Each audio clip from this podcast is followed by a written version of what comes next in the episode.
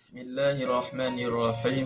Assalamualaikum warahmatullahi wabarakatuh.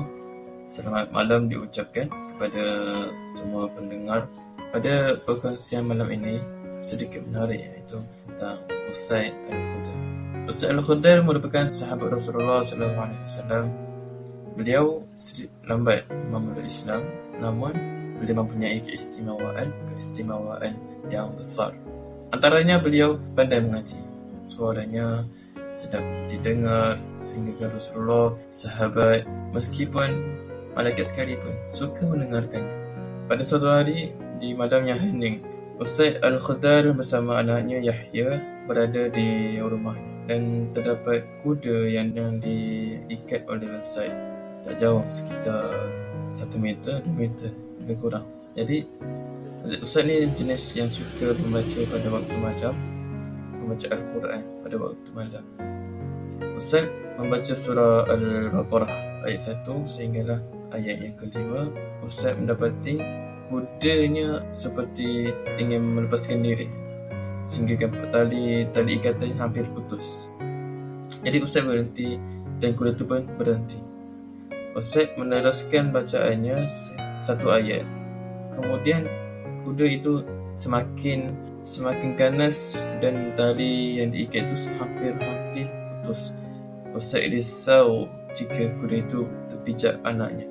Anaknya sedang tidur. Anaknya sedang tidur di sebelahnya. Yahya namanya.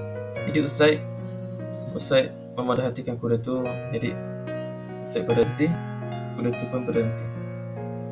Ustaz perasan ke langit. Dia melihat ke langit. Terdapat awan berbentuk seperti payung bulat-bulat bulat-bulat banyak. Berkilat awannya dan awan tu semakin naik dan semakin naik sehinggalah tidak kelihatan. Esoknya esok pagi Usaid terus kepada Rasulullah sallallahu alaihi wasallam bertanya kepada Rasulullah ya Rasulullah apa benda ni ya Rasulullah? Apakah itu ya Rasulullah?